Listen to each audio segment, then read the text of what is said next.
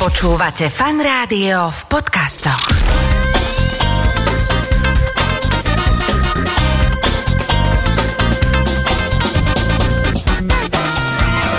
Nedeľná talk show so Šarkanom. Začína sa teda nedeľná talk show. V tejto chvíli v štúdiu Fan Rádia už sedí môj dnešný host alebo hostka Táňa Pauhofová. Takže ahoj, vítaj. Dobré ráno, krásnu nedeľu. Asi strašne vysmiata tak, že úplne, že keby si nemala uši jak hamburger, úplne sa tak rehoceš. To sa teším, že náladičku máme dobrú. Vieš čo, hneď začnem tak in medias res tým, že ty, keď som sa pozeral na ten Google, na tú tvoju filmografiu, tak je tam strašne už veľa filmov. V podstate naozaj, keby si mala šesťdesiat rokov. Akože... No a, ale sú veľmi rôzne. A hráš aj také tie a, a ľahké, alebo také, že v ľahkom žánri, nejakej komédii veľmi často. Potom aj nejakých takýchto filmov, ako je Bábovka, ktorú by som ne, nezaradil do nejakého komediálneho ľahkého žánru určite. Ale potom máme tam také, že Horící keř, alebo... Bezviedomí. Bezviedomí, tak to, tam som fakt akože si povedal, že tak dám si vytetovať, že, že té pé, akože, že fakt, fakt tam si úplne, že šialene hrala. Dobre, toto bola, neviem, či už padla otázka, asi nestrašne dlho idem, ale tak teda... Ja ju šípim. Šípiš ju, tak, tak sa ju sama polož. Naozaj, že a podľa čoho si vyberáš to, že idem toto hrať, keďže nemáš také rovnaké úlohy? No, ja si myslím, že nie je väčšej vraždy herca ako to, keď je to práve stále rovnaké. Aha. Že to, že je to rôznorodé a zaujímavé, že to môže byť aj výzva, tak to je to, čo nás na tom baví, objavovať a, a kreovať stále niečo nové. Ja to tak nejakým spôsobom sa snažím aj vyvažovať, lebo základ mojej profesie je Slovenské národné divadlo, um, kde som už teda zo pár rôčkov od školy a je pravda, že tam mám už po veľa rokov skôr také ťažšie veci, ktoré robím, ktoré sú mi aj úprimne oveľa bližšie. Ja teda mám najradšej tragikomédie, ale teda uh, tie drámy sú, sú mi blízke. Uh, aspoň si to potom nemusím až tak odžívať v normálnom živote. Mm. A tým pádom veľakrát, keď máme naozaj takú, akože až by sa dalo povedať mrchavú ťažobu alebo sezónu takých ťažkých vecí, je strašne príjemné ísť točiť niečo, čo je naozaj ako keby... Uh, to neznamená, že je to jednoduché, ale je to minimálne témou, je to ľahšie. Čiže mm-hmm. ja častokrát naozaj vyvažujem, ale... Uh... Veľa hercov toto hovorí, že keď máš nejakú ako keby komediálnejšiu úlohu, že je to doslova aj také ťažšie, lebo tá ťažká postava už so sebou veľakrát už tá, tá mimika, alebo možno, že aj tie menej textu, alebo proste také tie expresívnejšie veci, mm-hmm. že proste to tak zahráš skoro až ako v divadle a v tom film, ten film to zoberie, ale film je predsa len úplne iný mm-hmm. a že zrazu, keď máš rád nejakú takúto, že presne komediálnu nejakú postavičku, že to ani nie je teda nejaká oddychovka z hľadiska hrania.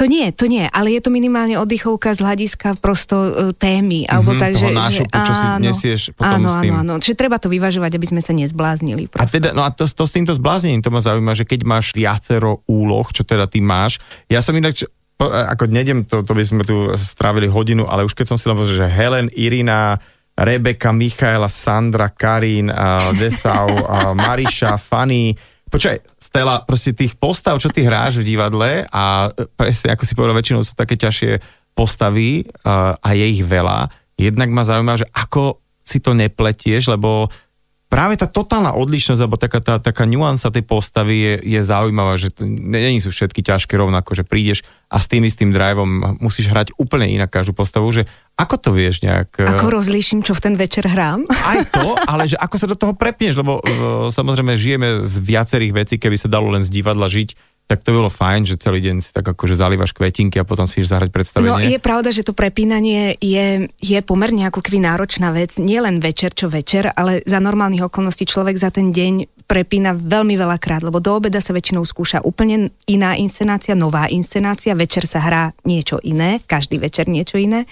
No a medzi tým človek ide buď točiť, alebo do rozhlasu, do dabingu a tak ďalej. Čiže ono tých prepínaní je strašne veľa a treba len ako keby ku všetkému pristupovať um, konkrétne a vždy si to teda na chvíľu zobrať a potom poďakovať a nechať to tak, aby si to, aby človek si neoblieka len ďalšie a ďalšie veci, mm-hmm. lebo po týždni by si vôbec nevedel, kto si... Tak ako sa ventiluješ, lebo predpokladám, že keď prídeš domov a, a je tam frajer, tak ten nepotrebuje sa stretávať s tvojou depresívnou postavou? Nie len on, ani ja to nepotrebujem. Aha, to je práve to, že, že aj keby som žila sama, tak nechcem sa doma pohybovať, ani ako Heda Gablerová, ani ako Madame Bovary.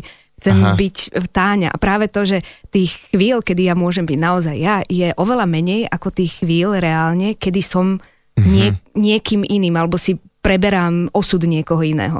Čiže som zistila, že tie chvíle, kedy môžem byť ja, sú hrozne vzácne. A tým pádom už v žiadnom prípade ich nechcem ako keby zaplátavať nejakou postavou. Že je normálne, že keď niečo skúšaš alebo na niečom to... pracuješ, tak si to v tej hlave nosíš.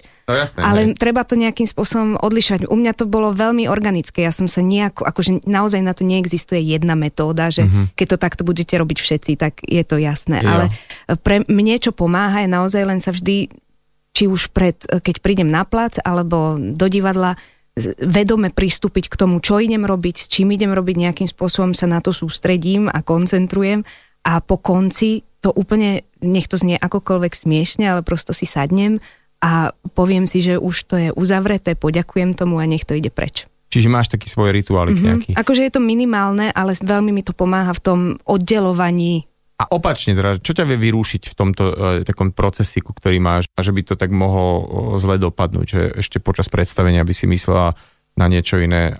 No, v prvom rade my musíme vždy byť v divadle hodinu pred predstavením. Mm-hmm. To je ako keby... To nie je, že prídem a že počkajte, nie, vôbec nevzerám. Nie, nie, nie, to, to, ono, to, to by sa ani nedalo, mm-hmm. ani z prevádzkových, ani práve z tých dôvodov. Aj, aj tí, ktorí sa nepotrebujú koncentrovať, potrebuješ minimálne si uvedomiť, kde si a čo robíš. Mm-hmm. Hej? Mm-hmm. Inak to je na tom javisku strašne cítiť, že niekto práve dobehol. Čiže to sa nerobieva. To je už len čisto profesionálna, okay, tímová záležitosť. Aj voči jasné, aj kolegom. Veď, mm-hmm. veď jasné, jasné. Málo čo je tak, tak tímové, ako je naozaj to divadlo, kde stvoríme spolu a nie sme tam sám za seba s tým, že Zabiješ ja... ma, kto to povedal, nejaký tvoj kolega, že presne, že o, o, má to tak v hlave nastavené, bol to muž a hovorí, že, vieš, že, že čokoľvek cez deň robím, tak uh, práve taký ten čas pred tým predstavením ja si iba uvedomujem, že iba kvôli tomuto, čo teraz príde, tento deň je, že proste teraz príde tá najdôležitejšia časť dňa, že pre mňa aspoň, a že teda, že tamto teraz musím vypustiť, že čokoľvek bolo, tak teraz zabudnime, že teraz je tá časť. Že...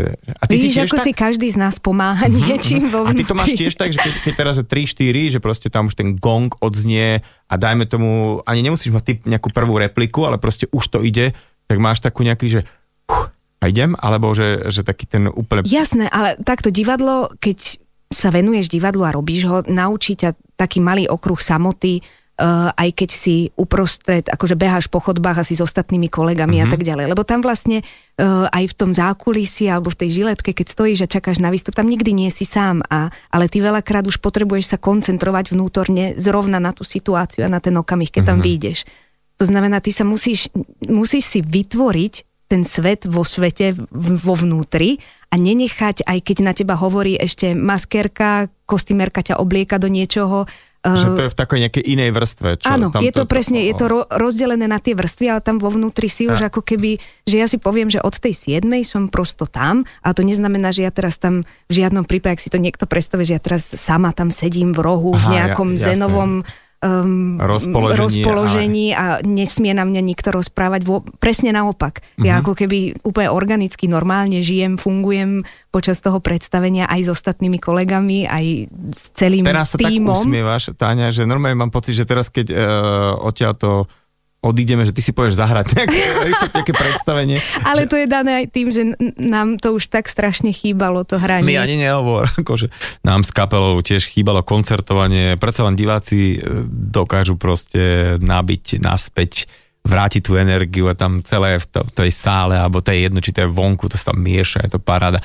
Mňa vždy zaujíma pri hercoch, ako to máte, keď hráte v divadle a neprichádza taká tá odozva z publika, akú očakávate, že či máte také, že OK, počkajte, počkajte a teraz na to nejak tak pridáte, hráte tvrdšie a rozhybete ich, neviem ako to povedať, vieš čo myslím? No toto je veľmi diskutovaná téma medzi hercami aj s režisérmi, lebo takto, to, že divák je absolútne legitímna súčasť toho daného predstavenia v ten večer, to je nepopierateľný mm-hmm. fakt, pretože spolu dotvára tú energiu, to je presne ako vy, keď máte koncert, tak bez tých ľudí vy si tam môžete pekne zahrať, aj dobre, ale až príchodom tých divákov jasné, to dostáva ale, ako keby... Myslím, dobre, mám, ja viem, a počkaj. Je niekedy, a... keď si niekto kúpi ten lístok a dlho ho má, lebo to je taký koncert, alebo to je firemka, alebo sú to nejaké meské dní, že pri párkach, rohlíkoch, mm-hmm. burčáku tam hráme, ale vždy je takéto, že to chceme dostať. Aj my, ale my chceme dostať takto, čo, o čo ide nám.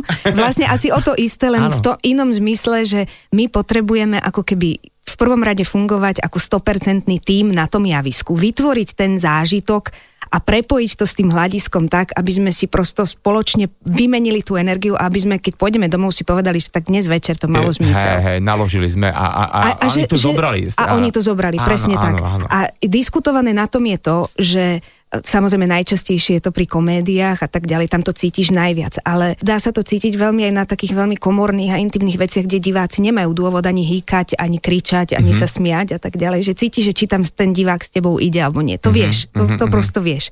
A otázne, diskutované je to, nakoľko vlastne pokiaľ to nejde, treba do toho tlačiť. Pretože to sa veľakrát stane, že čím viac sa začne tlačiť ano. Potom, tak týmto má presne opačný efekt. Tlak vytvára protitlak a ideme už každý úplne iným smerom. Takže to len som chcel povedať, že, že to, čo tu Táňa rozpráva o tých prepojeniach a energiách, že choďte si hocikedy vymeniť tú energiu do divadla, lebo je to veľké. No prídite a hlavne my vás naozaj veľmi vás potrebujeme. No a Slovenské národné divadlo... Uh, Nie len Slovenské aj, národné áno, divadlo, ale... Astorky, uh, scény... Tak. Ktoré existujú, to, takže te, te, ten divák, ten ty, ty herec a divák, je fakt, že taká úplne, že jedna vec, to sa nedá oddeliť, že zahrajte si, alebo online zahrajte. No to nejde, to, to je to práve nejde. to, že, že to divadlo sa nedá skomprimovať do dát. To tak je prosto, mm-hmm. to, to je, to divadlo je založené na, na práve tom okamihu a na tom prepojení živom tu a teraz. To, mm-hmm. to, samozrejme, že sa robia aj záznamy, aj teraz my sme počas tej, toho dlhého obdobia, kedy sme nemohli hrať, tak sa uh, púšťali aspoň záznamy inscenácií. To je akože, to je fajn, ale je to taký bonus. Tak predsa len to nie je taký ten reálny kontakt s divákmi. Niekto to tak pekne nazval, že je to ako keby človek lízal med cez sklo. Ja si dovolím taký skok do obdobia veľa, no nie veľa, ale, ale zo pár rokov už naspäť, uh, kedy sme sa tak kamarátili. Ty si vtedy uh, išla zo strednej na vysokú školu, veľmi také, že nenápadné dievča, ktoré by ste si mohli na ulici ani nemuseli všimnúť, ale ona si len dala jednu linku na oči a zrazu to presne bola tá baba, keď vošla do baru a všetci sa otáčali. Ty, ty si presne takýto nenápadný človek, ktorý keď stlačí takéto tlačítko, tak sa všetko prepne? No presne a deje sa mi to doteraz. Takže ja som, nie, vo svojej podstate ja som vždy bola a som introvert. Ja mám ako keby máš to na papieri. Dosť sociálnych fóbií a tak ďalej, že naozaj nemám takúto tradičnú, v tom tradičnom ponímaní charakter herečky. Hej, že rada by som sa ukazovala, rada by som bola videná, chodila na večierky, oblievala sa šampanské, ja neviem prosto. Instagramovala. No tak to vôbec. Hej. Čiže to, toto nie, ja som ako dieťa bola nútená, um, alebo bola vedená k tomu, krajšie to tak znie. Už to padlo, že nútená. Pán Pauhofová. Nie, nie, nie. Uh, Bolo to normálne, prirodzené u nás doma, že prosto bolo treba vykazovať vo voľnom čase maximum možných aktivít, zmysluplných činností a aktivít. A začalo to naozaj od, vykazovať, uh, áno, to áno, od zdravotníckeho krúžku cez potom chemické, matematické olympiády, um, prednes poézie, prózy a tak ďalej a tak ďalej. Akože bolo toho naozaj enormne veľa. A medzi tým, ako jedna z aktivít, úplne rovnaká ako zdravotnícky kurz, Uh, alebo biologický krúžok, tak bol rozhlas uh, a dubbing a potom som chodila do telky točiť rozprávky a tak. Škriatka? Škriatka, áno. To, to som mala koľko rokov škriatok? To som mala desať. desať, už no. Bola škriatok. Dobre, a zobrali ťa vlastne na, na V Š M U, tam si mala akých pedagógov? Spomeňme. Ja som mala, tak ja som a navždy budem vďačná, že mňa vlastne môj najväčší parťák a učiteľ bol Maroš Gajšberg, Um, ktorý si ma tak zobral pod svoje krídla v prvom ročníku a naozaj maximum možného, čo viem, tak mi predal on, ale zároveň som mala v prvom ročníku ešte aj Dačku Turzonovú a uh, Ferka Kovára. Uh-huh, čiže t- že ligu. No Prv, tak jasné. Ale absolútne. Tam, tam, tam, ja som chodila presne tak, tak v období, bol... kedy to bola že iba liga s ligou, takže uh-huh. išlo len o to, že v ktorom roku sa dostaneš, aby si sa dostal do nejakej ligy. No. Dobre, jasné, jasné. A teda uh, tam už je pomerne hneď prišla aj taká, že väčšia úloha aj vo filme Duron Wota, uh-huh. tak tam spomeňme si túto úlohu, lebo to bola taká zásadná, že to tak vlastne uvidelo také iné obecenstvo. Ten no film pre mňa bol... to bolo veľmi zásadné v tom, že to bola vlastne, odkedy som sa Lebo ja som, radosti, ja som krúte teda... radosti, áno, ja som vlastne tiež nebola stotožnená s tým, uh, aby som išla na herectvo. Akože ja som, prirodzene mňa to ťahalo k tej patológii, k tomu súdnemu lekárstvu. Pri, prepáč, prirodzene ma to ťahalo k patológii, že prepáč, áno, väčšina... ako povolanie. No a doma bolo teda pre mňa vybrané, alebo bolo vhodné právo. OK. A vlastne VŠMU bol úplne klasický postpu, postpubertálny vzdor. Že... A, že idem na VŠMU, na. No tak, lebo to neprichádzalo vôbec do úvahy. Do úvahy. Čiže právo takisto a tým pádom a just. A just. A rodičia teda dokedy tak mali z toho, že no však hádam, mi to prejde.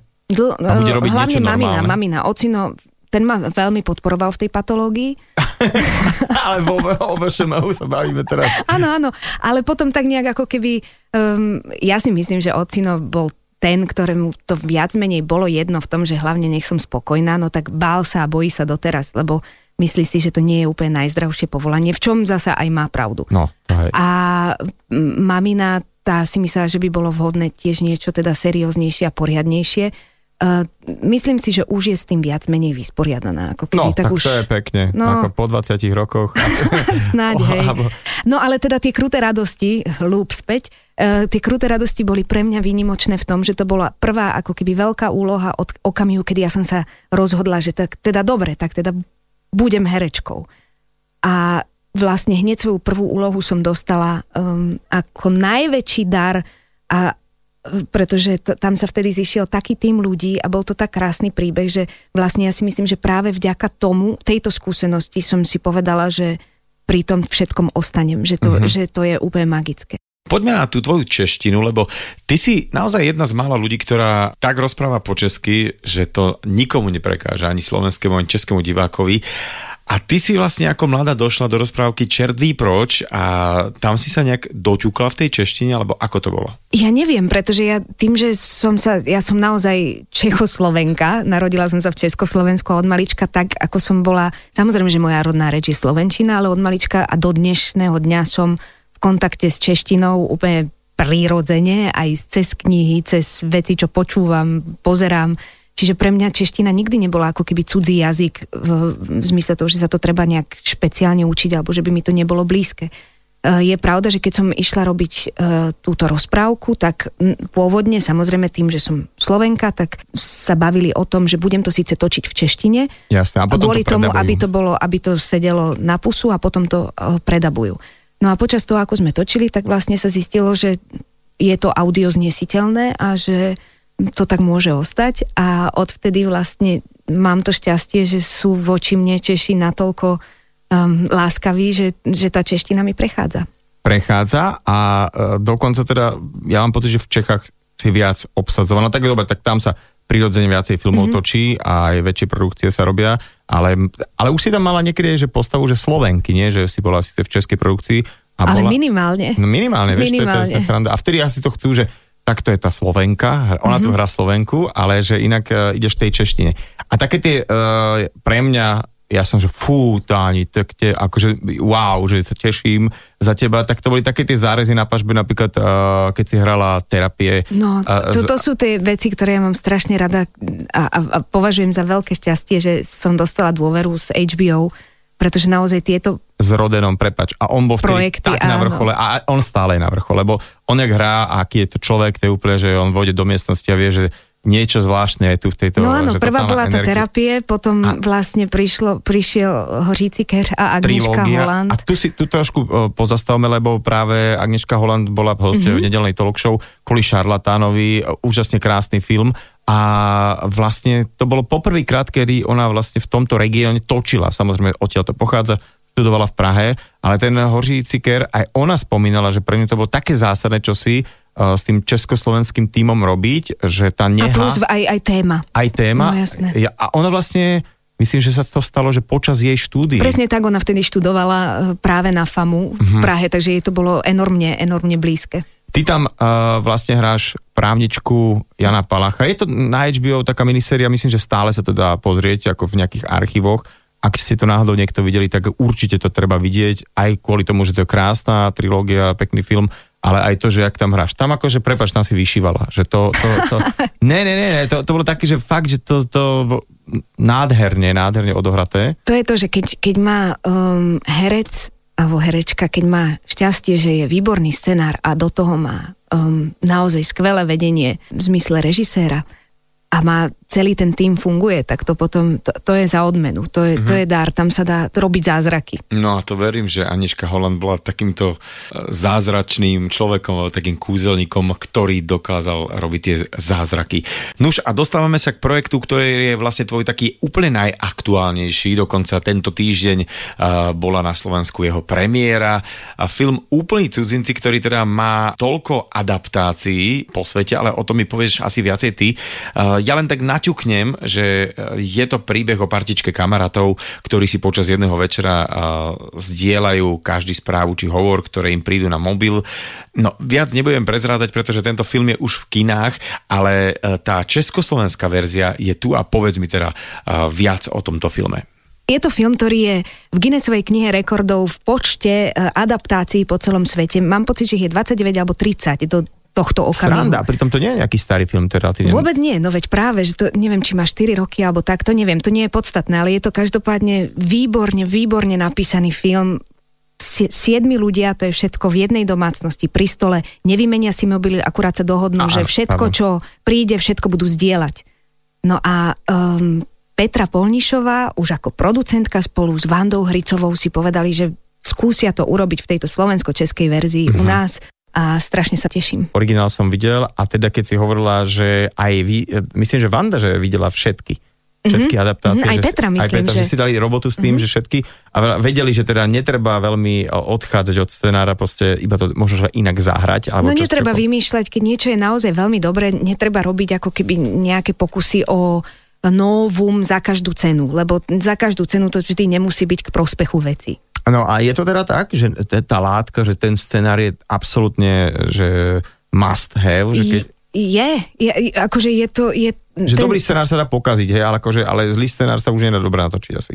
No to je pravidlo, asi, ktoré hej. podpisujem, uh-huh. áno. Hej. Že, ako sa hovorí, z hovna bič neupletieš. Hej, ako z hovna bič neupletieš. ne, ne. Jej, ja musím povedať, že uh, toto ma vždycky tak vytočí, že ešte sa len, ako mám pocit, že sme sa len začali rozprávať. A už končíme. A už končíme, už sa pozerám na hodinky v štúdiu a viem, že máme taký čas, že, že nejak tak sa zase tak na diaľku objať a poželať si všetko dobre. Tánička, strašne ti ďakujem za tvoj čas, ja viem, že v tom tvojom nabitom kalendári a hlavne som teraz sem vytiahol Táňu. Nie, nie tu nejakú ano, postavu, to je pravda. Proste, že Táňu, ktorej je teda málo, asi prišla do Fanrádia.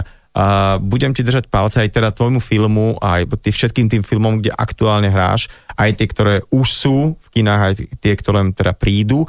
A samozrejme teším sa do divadla. A aj všetci, keď môžete, choďte do divadla, tlieskajte a buďte tam s tými hercami, pretože navzájom sa potrebujeme. Nie len s hercami, presne tak. Ja ďakujem a, a ďakujem veľmi, veľmi všetkým, ktorí podporujú kultúru a prosto nezaneveríte na ňu a, a pomáhajme si navzájom. Ako krásne si to povedala. To bola herečka Táňa Pauhofová a v druhej hodine budem spovedať slovenskú fotografku Máriu Švarbovú. Pokračujem v spovedaní mojich hostí v rámci nedeľnej talkshow. V tejto druhej hodine dnešnej už teda v štúdiu Fanrádia vedľa mňa sedí slovenská fotografka, ktorá naozaj, naozaj je už aj známa vo svete. Mária Švarbová, ahoj, vitaj. Ahojte. Ty teda vzhľadom na svoj vek a na to, koľko sa venuješ tomu, čo sa venuješ a koľko fotíš, už máš za sebou naozaj úctyhodné úspechy, prejdeme pomaličky k ním, ale mňa vlastne zaujalo to na tom, že my sme krajania, že ty si z dedinky Slepčany pri Zlatých Moravciach, tak? Áno, je to presne tak, pochádzam zo Slepčian. No ale si v Slepčanoch tým pádom rozhodne najznámejšia fotografka zo Slepčian určite? Tak, čítala som si naposledy Wikipédiu, lebo niekto, niekto mi to ukázal a zaradili ma tam ako nejaké také, že o, jedna zo známych obyvateľov Slepčian som. Tak obyvateľka, takže o, asi ma považuje Wikipédia slepčianska. Tak Wikipédiu si napíše každý sám, tak podľa mňa niekto zo Slepčian pekne napísal, že máme takúto slávnu rodačku, ale tam vlastne tiež v Slepčanoch, keď bol nejaký kultúrny dom, boli svadby a tak ďalej a tak ďalej, takže boli určite aj nejakí miestni fotografii, že či to tam ako nebolo niekedy, že vieš čo, že uh, Mária, čo keby si túto svadbu prišla, že... To nie, to sa mi nestalo, nepoznám vlastne nikoho zo Slepčan, kto by fotil okrem uh, môjho otcina a jeho otca, už teraz nebohého, takže oni fotili a rovnako aj otcová teta fotila pre ruské nejakú dennú tlač, takže bola skôr dokumentárna fotografka. Takže poznám len týchto z našej rodiny. A takže máte iného. To takto v nejakej rodinej vetve, to fotenie. A vôbec ty tieto školy, ktoré si... Tak jednak máš strednú umeleckú priemyslovku, alebo šupku, alebo ak sa to povie, škola umeleckého priemyslu. A potom si bola archeologička. To si aj doštudovala, hej? Doštudovala som úspešne všetko, čo som začala, pretože som taká, že keď už niečo začnem, tak to chcem aj dokončiť. A naučila som sa samozrejme veľa disciplíny na školách, takže... Lebo archeológia je trošku úplne akože inde, ako z hľadiska takejto disciplíne, ktorej sa venuješ.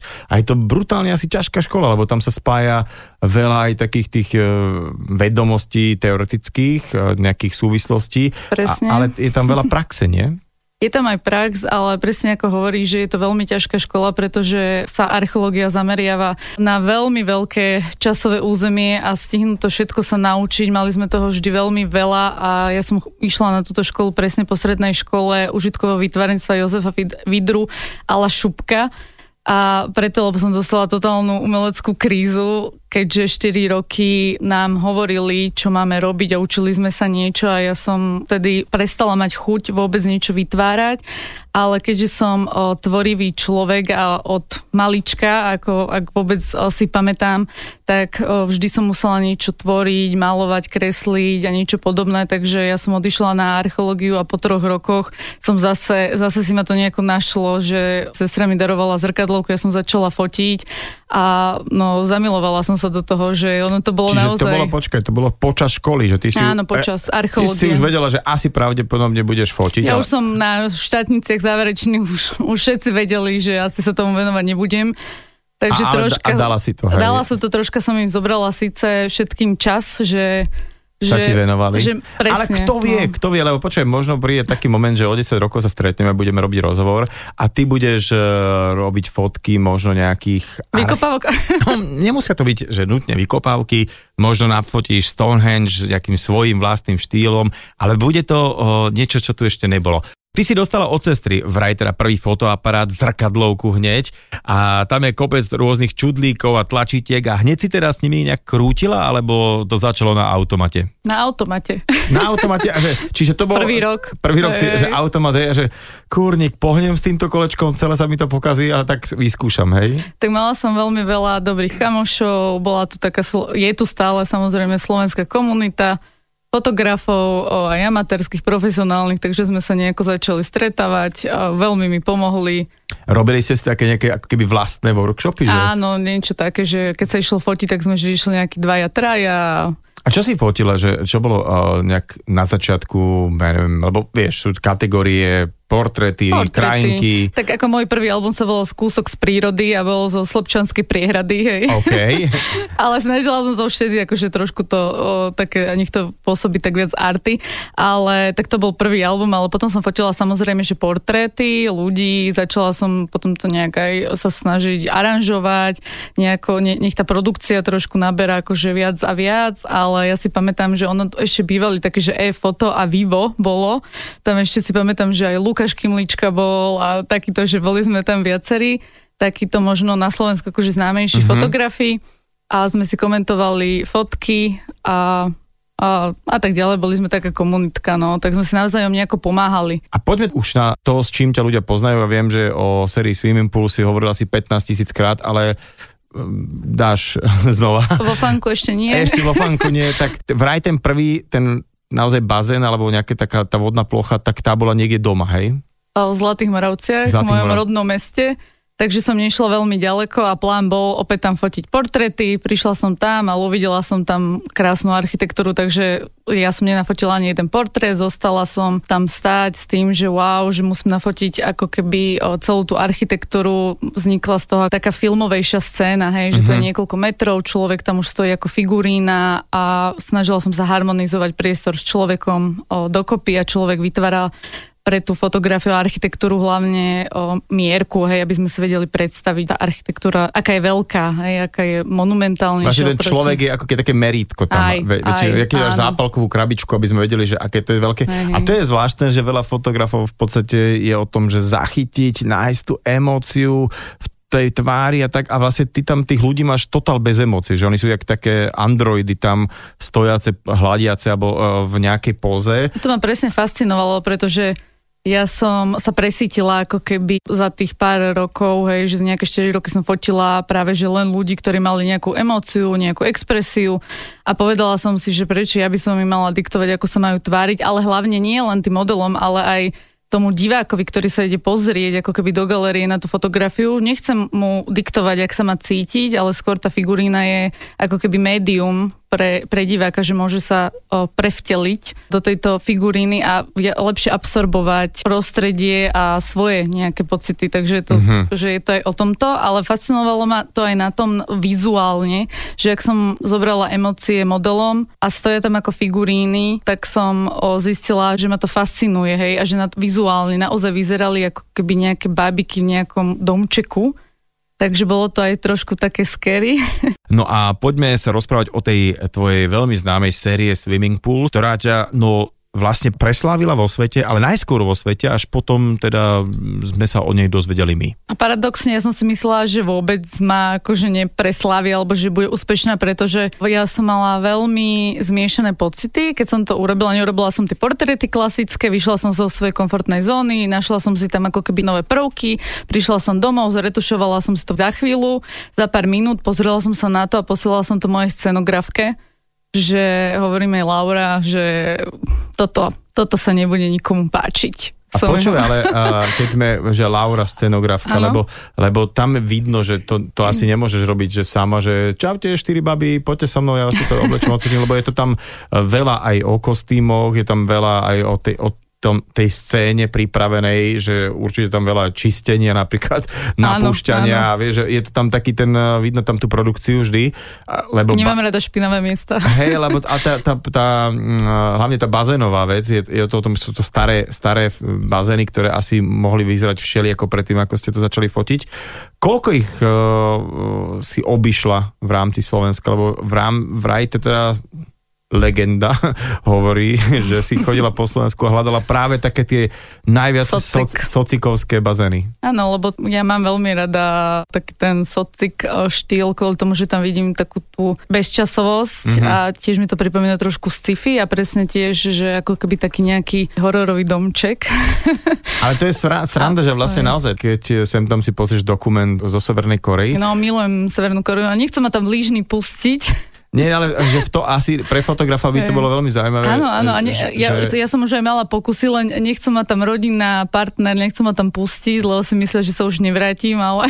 No ono, tam je tá sranda, že pri mnohých fotkách, ktoré odtiaľ vidíš, tak uh, máš ten istý pocit, že tí ľudia, že sú figurky. Ale k tomu sociku a k tej architektúre, že napríklad teraz bude expo za chvíľku a tiež som sa tak zaujímal o to, že ako to tam asi bude vyzerať, a neviem, prečo Slováci majú furt pocit, že musia všade dať tie uh, zrubo, drevenice, Valašky, Janošíkov a brať to, že tu, toto sme takí Slováci. Mm-hmm. Pritom práve um, t- nejaký odkaz a že vôbec sa to vysporiadane s tou minulosťou, že tak dobre, tak Slovensko alebo Československo bolo na báze takéhoto nejakého funkcionálneho až brutalizmu, že boli tie totálne strohé veci, ktoré fungovali a nemali sa prečo páčiť. Že keby sa trošku vychádzalo aj z takejto nejakej, pritom, lebo to je, ja si myslím, tak ako si nazvala svoju jednu knižku Future Retro, uh-huh. že to je ono, že to je tak, tak, taký sa, podpis aj. tej doby a podpis náš, kde sa nachádzame. Že... My sa vysporiadovávame, alebo sme sa s režimom, ale veď nemusíme sa s architektúrou, nie? No práve, a s že... dizajnom, takže to s tým podľa mňa akože nič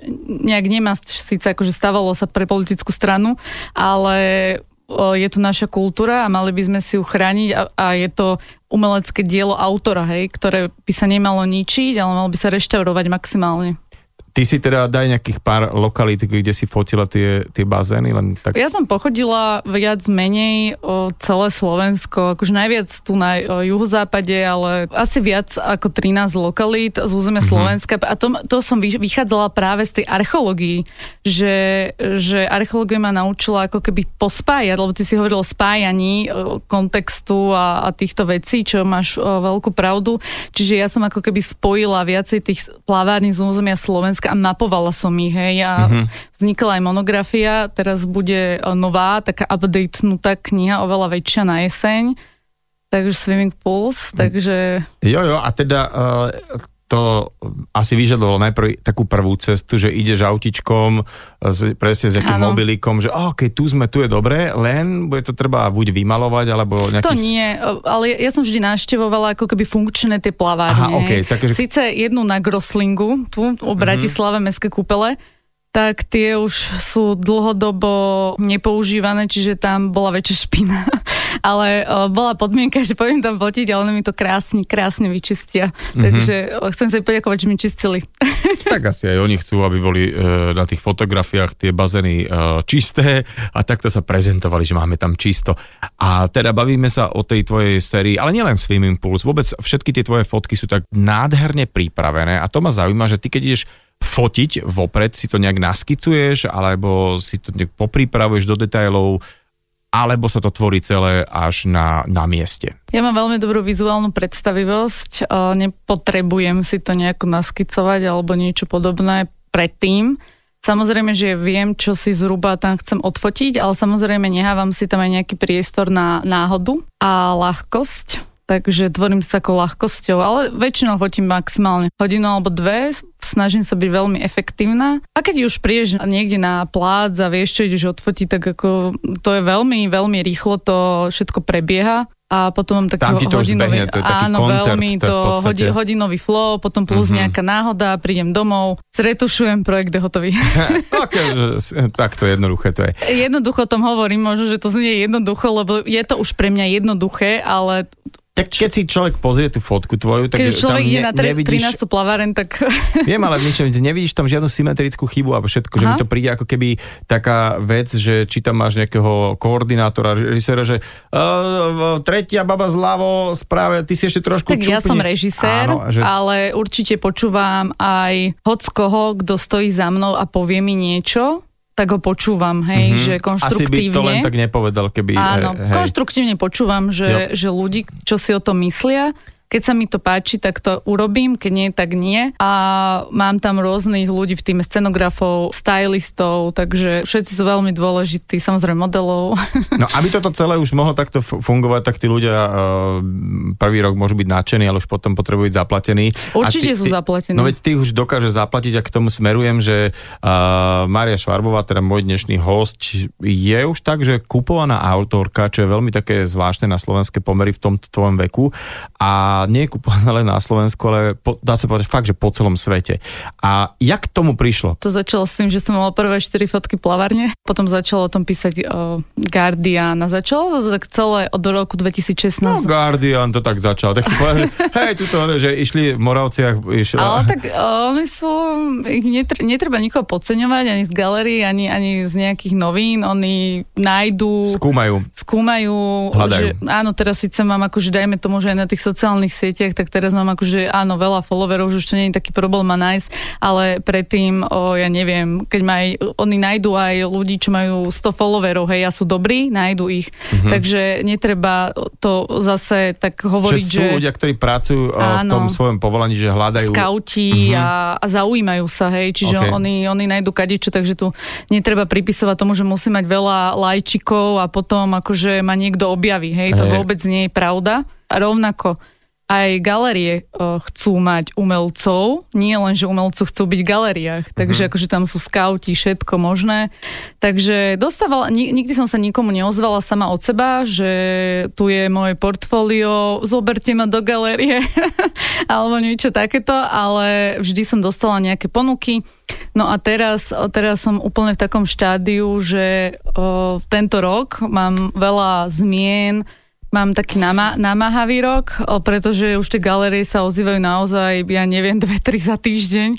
Takže a nedá sa byť všade a nechcem byť všade a redukujem galérie momentálne, takže každú galériu si treba pozrieť. Nie som úplne ešte taká v tom, že neviem úplne rozlíšiť, že táto galéria je Áno, takáto táto, a takáto. Mm-hmm. A, takže sa teraz momentálne toto učím a porušila som aj dosť o, zmluv o začiatkom roka a o, niečo sa mi veľmi fajn rysuje v el ej, takže s ne- novým takým art patrónom, ktorý by mohol už konečne o, toto za mňa, za mňa riešiť a povedať, že toto je hrozné, o, hrozná galéria, toto je fajn. Škoda by to bolo preskočiť, že sú aj také firmy ako napríklad Apple, že mm-hmm. normálne, že, že táto spoločnosť teba osloví, že Mária, tak sa nám to páči, čo robíš, tak nejaký, daj nejaký pár fotiek, ktoré dedikuješ nám, že to budú naše fotky, že to kúpime. A dokonca som počul, že ty si na prvýkrát odmietla. No, lebo, musela sa, som. Že nebol čas, ej. Fakt nebol čas. Slepčanok si práve fotila, ej.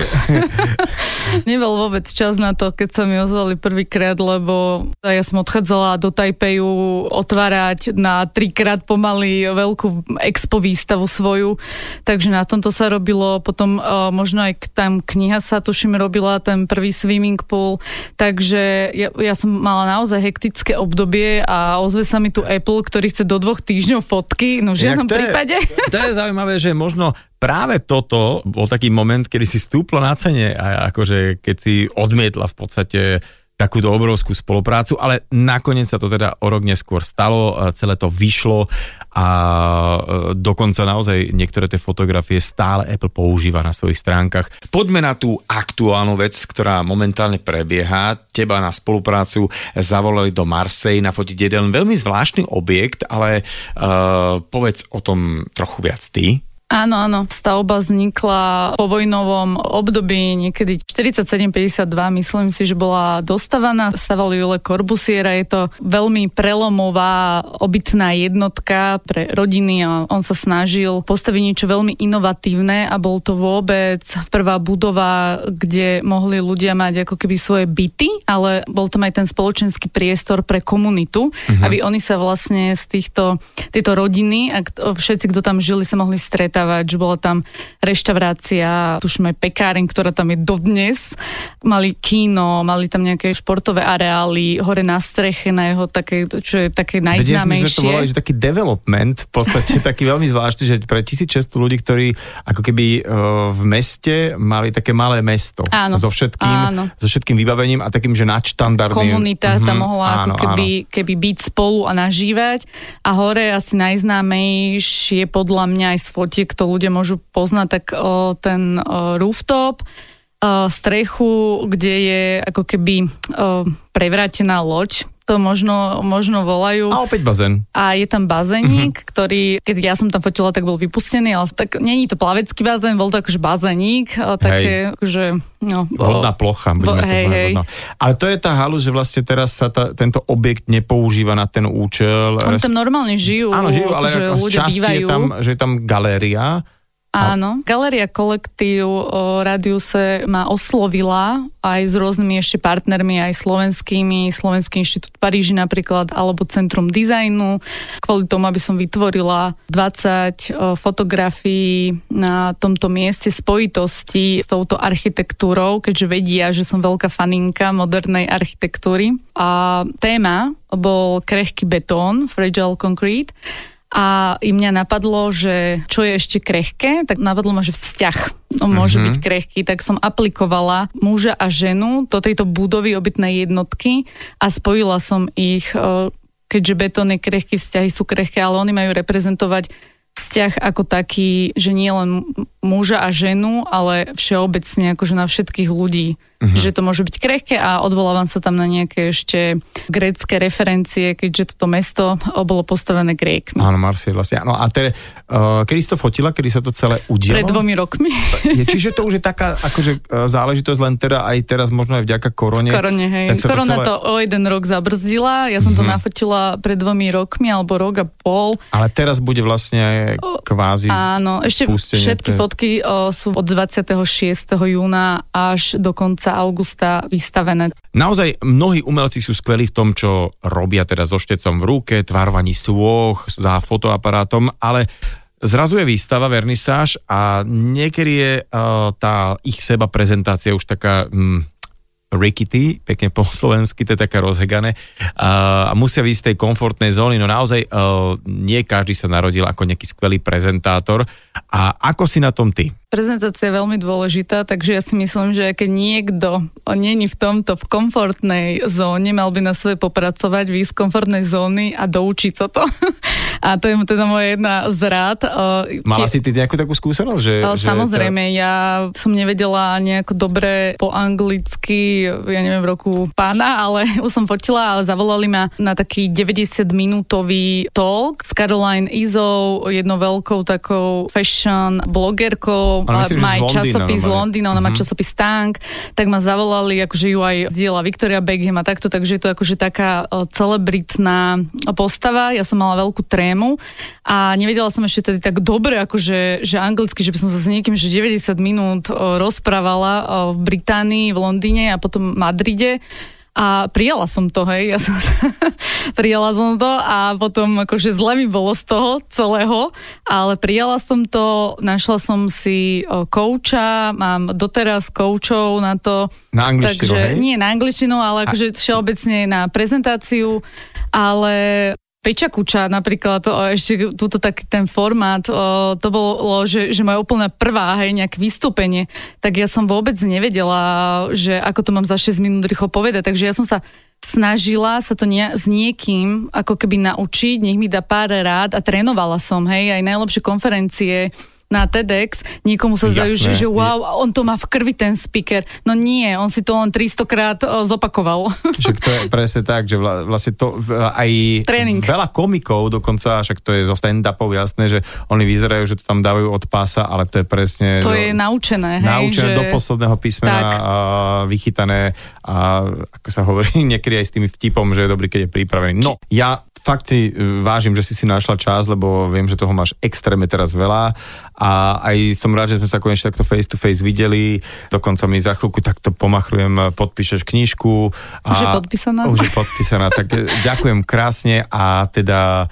mojim dnešným hosťom bola slovenská fotografka, vlastne už svetová fotografka Mária Švarbová a veľmi sa tešíme teda aj na tú výstavu, že keď sa budú vypúšťať tie fotky a že nás takto bude slovenská fotografka reprezentovať, tak ďakujeme krásne. A dík za tvoj čas. Ja ďakujem za pozvanie. Ahojte. Nedeľná talk show so Šarkanom. Talk show so Šarkanom v premiére každú nedeľu od desiatej do dvanástej vo Fan rádiu.